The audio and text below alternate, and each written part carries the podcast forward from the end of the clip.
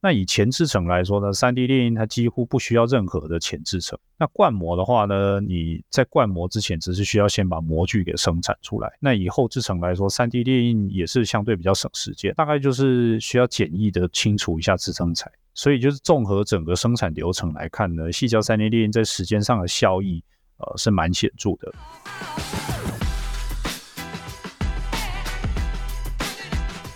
大家好，欢迎回到 TCMIC 产业要闻，我是主持人 Robert。 那我们之前几集我们介绍了各种不同的列印技术，那我们从塑胶到金属，从我们的高精度到高硬度。那我们今天想要为大家带来的是一个最具有灵活性的 FAM 流体基层制造 3D 列印技术。那 FAM 可以列印的材料可以从柔性的材料矽胶，也可以是我们的食用的食物，甚至一些高温材料啊、导电材料都可以。今天我们非常荣幸邀请到 3D 有限公司的总经理 Michael， 那他将为我们介绍 FAM 的基础知识、材料选择以及后续的自动化解决方案。让我们听听 Michael 怎么说。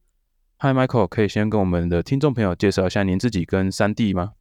可以的，没问题。Robert 你好，大家好。我是 3D 的共同创办人 Michael。在2014年我和朋友 Gary 在美国矽谷共同创办了 3D。那同年我们发表了全球第一个矽胶 3D 列印技术 FAM。 在2015年我们在台湾成立了 3D 有限公司，那同时把营运重心设置在台湾。在2020年我们推出了全球第一部马达螺杆工料形式的大型 3D 列印机 S200。 那目前我们是全球出货量第一的矽胶 3D 列印机制造商。那 Michael， 可以对于我们不熟悉这个 FAM 3D 列印技术的听众，可以先请您介绍一下这种技术的基本原理跟运作模式是什么吗？还有它有哪些主要的特点是什么？好的，没问题。FAM 可以发音为 FAM， 我们都称它为 FAM。 那 FAM 是 Fluid Additive Manufacturing 三个英文单字的字头的缩写，那它的中文就是流体基层制造技术。那会叫做流体的原因是因为矽胶在列印前与列印时的状态都是流体。那大家可能不知道，矽胶是一个非常粘稠的材料，它的粘稠度大约是蜂蜜的10倍左右。因此我们在机器上面设计了一个体积很小但是力量很大的螺杆活塞的工料系统，那能够把料管中的矽胶给推挤出来。那大家可以把这个工料系统想象成一个进阶版或是强化版的针筒的机构。这样听起来跟我们之前介绍的 FDM 技术非常像，那是不是除了插电的材料不同之外，技术都差不多呢？还是有它其他的不同之处？由于我们的 FAM 技术跟常见的 FDM 技术其实只差一个英文字嘛，一个是 A 一个是 D，所以很多人会搞混。那这边利用机会跟大家做个说明。那其实我们如果从原理来探讨，就会发现它两个技术非常的不一样。FDM 的中文的意思是熔融沉积的意思嘛，那所以它被列印的材料都是可以被熔融沉积的塑胶，那说白话也就是热塑性的塑胶。那常见的材料例如说 ABS 或是 PLA 等等，但是矽胶它不是一种塑胶，所以它在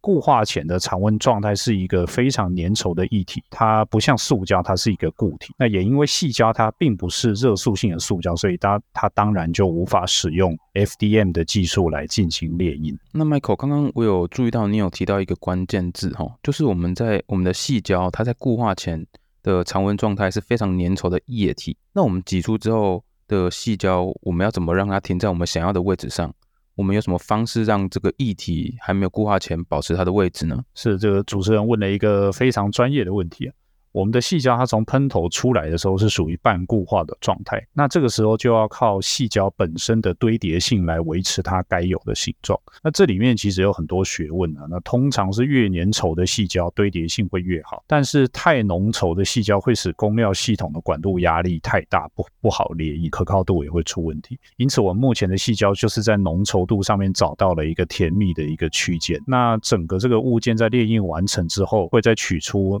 送进去好像进行加热的后固化。 OK， 那在我们开场是有提到 FAM 的材料选择非常的灵活也非常多元，那 FAM 技术在相对于其他的 3D 列印技术还有什么样的其他优势吗？好的，那这边我针对灵活的列印方式这边做个延伸的说明。虽然我们的设备是针对矽胶所开发，但很多跟矽胶类似的高粘度的流体都可以在我们的设备上列印。那针对这类的用户，我们会贩售没有装矽胶的空料管给他们填充自己想列印的材料。那这些常见的材料有像是矽胶加入一些粉末、或是水凝胶、导电胶、生物胶，或是食材例如豆腐啊、面粉或是糯米。那除了 FAM 技术，其实要列印矽胶还有其他的技术或是方法。那这些技术或方法我们其实都研究过，但他们都有许多不容易被商业化的缺点。那我们目前找出的最佳组合就是利用马达螺杆形式的工料系统来列印双叶型的常温固化或是加热固化矽胶。如果不使用马达螺杆形式的推进机构，那就需要使用像空气压缩机来提供推力，但空气压缩机运转的噪音大，占空间，而且还需要搭配能够稳压的机构。那这个稳压机构通常装在喷头上端，那这个机构它会大幅提高机器的成本。那如果我们不使用常温固化或是加热固化矽胶，常见的其他的选择就是光固化矽胶。那光固化的矽胶它通常会搭配 DLP 技术的 3D 列印机，但这样的技术会有几个问题。第一个就是它的列印范围会受限于 LED 光源面板的大小，那这些面板的大小最多也就是跟智慧型手机差不多大而已。那第二个是因为矽胶很黏、所以它离型的速度就不能太快，那这会导致它列印的时间会偏长。再来是这种光固化矽胶的机械性质和一般市售的矽胶产品所使用的矽胶不太一样，或者是说非常的不一样，而且这种矽胶它有很明显刺鼻的味道。那第四个问题是使用 DLP 技术在一个物件上只能列印一种矽胶，没有办法像我们的 S300 的机种能够在一个物件上面列印两种矽胶。那最后呢，使用 DLP 技术也没有办法像我们的 S300 机种一样能够搭配水溶性的支撑材来进行列印。那刚刚 Michael 你有提到你们的机器可以列印除了矽胶之外的不同的材料，那我相信它也可以应用在不同的领域，是不是可以帮我们介绍一下目前业界使用这种 FAM 技术的产品有哪些，那通常都在什么领域发挥什么样的效果？好，没问题。其实我们的客户来自非常多不同的行业，那客户买我们的设备的主要原因都是因为在研发设计或者打样阶段能替他们省下大量的时间和金钱。矽胶零件常见的打样方式就是使用模具嘛，如果是手工翻模做一个零件大概要2万到5万块，那如果是讲究一点用样品模具去射出大概就要花费可能10万块以上。那你通常开发一个产品需要3到5次的设计变更，那这样累积下来的花费其实是很惊人。那甚至是有一些零件它是使用传统的模具方法是做不出来的。那针对矽胶这种材料，我来分享一些实际的应用。第一类的应用是这个软性机器人的夹爪，那这个夹爪通常会有内通道让空气可以打进去来驱动这个夹爪。那列印的挑战在于说夹爪内部不能有支撑材，因为支撑材可能会阻碍我们的空气流动。那第二类的应用是这个微流道，那微流道用模具方式应该是做不出来。那微流道讲白一点，它就是孔道很窄的流道，通常微流道的定义是这个流道的道宽需要小于1 mm， 它在生医领域的应用很广泛。那我们有一个很厉害的用户，它能够印出 0.4 mm 宽的流道。那流道列印的挑战 也一样，是这个内部不能有支撑材，因为支撑材它可能会阻碍液体的流动。那也因为这个流道非常窄，所以如果有支撑材的话也不好拆除。那第三类的应用就是牙套啊，那我们常印的牙套例如说运动牙套啊，或是防磨牙牙套。那我们的矽胶有通过这个 ISO 10993的生物相容性认证，所以很适合接触人体。那而且牙套它是属于这种几何形状比较复杂的物件，所以它列印时需要使用大量的支撑材。那我们的 S300 设备能够搭配水溶性支撑材做列印，它在列印完成后可以非常简单的将支撑材移除，所以非常适合列印牙套这类需要使用大量支撑材的物件。您刚才讲的，我觉得我们这边有几个问题想要询问，就是第一个就是水溶性支撑材是什么？水溶性支撑材的话，在这里面有一些比较机密的东西，我就尽我所能的把可以分享的分享出来。就是它的支撑材它比较像，可以把它想象成它很接近蜡一样，就 wax-like， 它是一种很像蜡的这种材料。那它列印完成之后，那我们那个产品连着这个水溶性支撑材，它会可以一起进去烤箱做后固化。然后这个支撑材很厉害是说，它烤的时候它不会融化，就是它不会就融掉。然后例如说好，进去烤箱烤矽胶烤熟了固化了，然后拿出来之后，我们通常会用，可以先用手啊，或是一些工具把那个支撑材就是先刮掉，它就很像是蜡一样的那种质感，你可以先用手或一些牙刷什么把它刮掉，然后最后我们会再用例如说洗手乳或是肥皂水，然后去把那个物件表面，矽胶物件表面那些支撑材残留的一些支撑材再把它洗掉冲掉，所以它其实使用上是还蛮方便这样子。了解，那刚刚有提到这个生物相容性的认证，他们通常会做什么样的检测？那生物相容性认证的话，它其实有分很多个阶段啊，那主要会取决于说，你的这个物件它最终会想跟人体有什么程度的接触，例如说最简单的是就是偶尔碰一下你的肌肤，那有一些是可能每天，例如说牙套或什么，每天佩戴的几个小时，或者是说你这个 device 最终是不是可能会植入人体啊？所以它可能送测者会根据你这个物件或是医材，它最终的使用目的，例如说在 FDA 的里面规范是第几类的医材，然后它会去做不同等级的生物相容性认证。我们自己有去过的10993是属于应该叫做细胞毒性，就是我们有特别去做细胞毒性的这一项的检测，同时我们有去做一些像是刺激性跟致敏性的这些的项目。但因为我们的用户一般他不会真的把我们这个矽胶拿去植入到人体里面，所以我们也一般不会去做到更高阶的那些要植入的认证，因为那些做下来都是几百万起跳的这样子。那我们在客户从传统的手工翻模或者是模具射出改用我们 FAM 技术的时候，您觉得有哪些是最具有挑战性的？我是认为每种技术跟设备都有它的长处跟适合的应用，那我个人认为最具挑战的其实是要协助客户提升设备的使用性。那第一步我们都会跟客户说如果你的这个应用用矽胶不是最适合的话，那就不要使用矽胶，因为矽胶毕竟是等级比较高价格比较高的一种材料。那第二的话，我们的设备是属于比较专业型的设备比较不是属于这种玩家级的设备，所以我们会建议客户他需要 assign 一个工程师来专门的管理和使用这个设备，这样效果会比较好。那我们有很多客户是这个中小企业主，那很多老板他会可能自己在网络上搜寻啊，或是来看展会啊，那很高兴就买了我们的设备，可是最后他们没有安排固定的人员来管理和使用，就会导致设备的使用效益会比较低落。了解，那刚才你有提到你会建议客户安排一个工程师来专门管理跟使用设备，那目前 3D 是如何进行教育训练来协助客户克服这个 FAM 的炼印技术？是，就针对台湾的用户呢，我们目前还是维持现场的交机教学的方式虽然这个成本比较高，但是我们可以比较确保就是能提供比较好的教学的品质。那交机完成之后，我们会跟客户建立一个 LINE 的群组方便用户在使用上有任何问题随时的询问我们而且每个客户我们都会特别assign 一位专责的工程师来负责。那当然用户有兴趣的话，也可以直接查阅我们的使用手册，或是观看 YouTube 上面的教学影片。那我们也会在社群平台上面分享很多有趣的猎鹰案例。那我们经营的社群平台很多元啊，除了台湾人比较常使用的脸书啊 IG 啊或者 YT， 那我们同时也经营 LinkedIn 或 Twitter还有中国人比较喜欢用的哔哩哔哩啊，简称 B 站，欢迎大家订阅我们的社群平台。那大家有兴趣可以去订阅一下，来了解一下他们在这个方面到底做了哪些特别的猎鹰案例。那在这一系列的 3D 猎鹰介绍中，我们发现我们这个猎鹰技术有一个常见的问题，就是它猎鹰的时间比较长，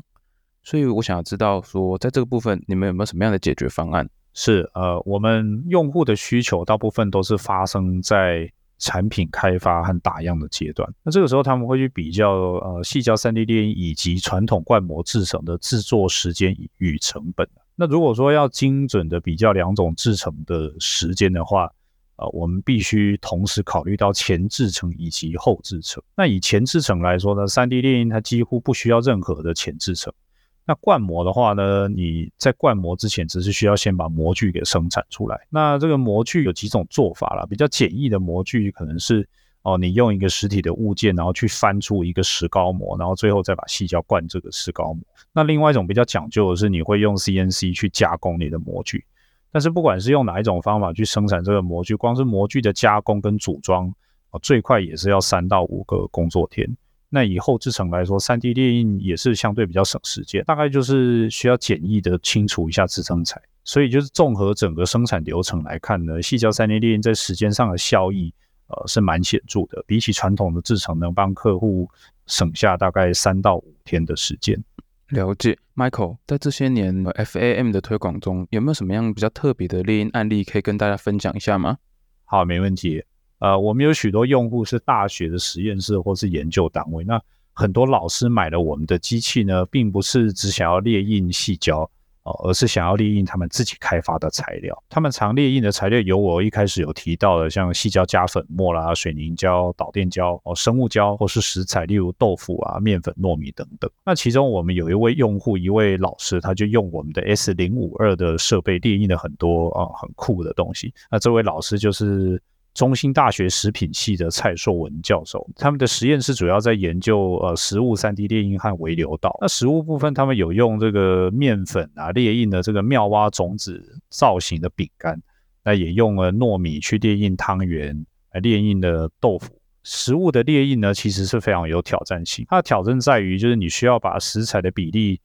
调配到好列印，但是又不能牺牲口感。在列印微流道的部分，他们也是非常有心得。像我们自己原厂其实都建议微流道的宽度最小就是到 0.6mm， 但是他们能够列印出 0.4mm 的流道，所以我跟老师开玩笑说，日后我们还需要跟他们多请教。那他的这些列印成果对他的研究帮助很大他们也发了一些期刊啊，一些论文。那这个老师他其实在跟业界互动也是很密切。那目前他有和在生产这个纸片肉干的厂商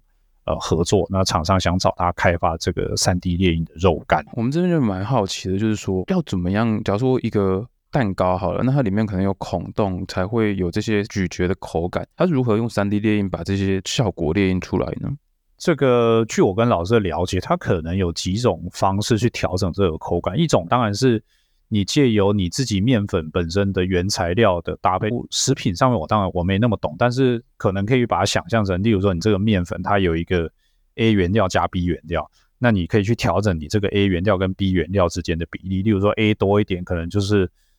浓稠一点，那 A 少一点可能就是会稀一点，那这个也会影响口感。那影响口感第二个方法是你可以利用，因为 3D 列印我们并不一定要实心填满嘛，我们可以透过你列印一个物件，假设是一个方块，你可以设定它是 100% 填满，或者是 80%、50% 填满。那透过这个填充率的不同，就可以去设定有不同的口感这样子。那 3D 身为一个台湾的厂商，那你认为 FAM 3D 列印机的市场上有哪些优势是台湾的厂商可以与国外大厂进行抗衡的？其实我们的产品比起国外的竞争者有几个优势啊，就是第一个是我们的起步比别人早，所以我们有比别人更多的经验，那我们因此能够持续的优化我们的设备。那第二个是我们在矽胶的配方啊、设备的软硬体都有自主开发的能力，所以在产品开发上的自由度比较大，比较不会受限于某个零组件的供应商，而且我们也比较容易进行品质的管控。那第三个是我们善于利用精巧的设计来替代价格高昂的零组件啊，那重点是我们这个精巧的设计它不会牺牲列印的品质，这也让我们的设备的性价比就能够比国外的厂商更有竞争力。那第四个优势是就我们在许多国家都有专利的保护，所以这让我们可以放心的进军国际的市场。那最后 FAM 3D 列印技术未来的发展趋势是什么？ 3D 是否有在这些技术进行研发，然后投入相关的资源呢？是，从我们推出第一款设备 S200 以来，我们一直投入相当多的资源在设备的研发。开个玩笑，就是我们曾经在淘宝上面看到了一句话，但我觉得相当的有感，就是我们一直被模仿，但是从未被超越。那我们每一款新机种的目标都是希望它的使用者体验能够超越前一款。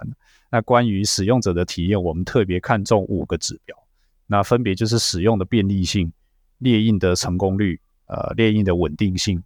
列印的速度，还有列印的细致度。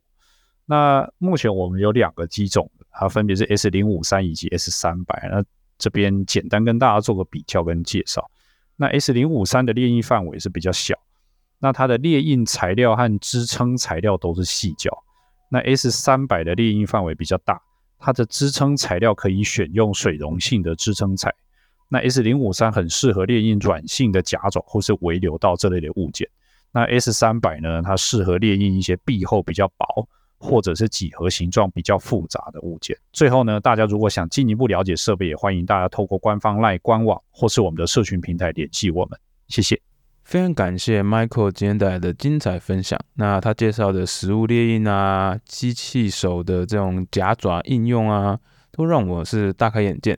那对于 FAM 技术也有了更深入的了解。那我相信大家听完这集也是受益良多。如果你对于 3D 列印技术有兴趣，不妨继续关注 3D 的最新动态。那你也可以到他们的官网或者是追踪他们的社群平台，那了解这项令人惊艳的技术。那下一集我们将回到使用端，邀请终端批量生产的使用者来分享他们的经验。如果你对工业或自动化领域有兴趣，千万不要错过我们的节目。那我们还会邀请更多的厂商来分享他们的创新跟突破。如果你喜欢今天的节目，请给我们一个5星好评，并在留言中告诉我们你想要了解哪些其他有趣的产业。再次感谢大家的收听，我们下次再见，拜拜。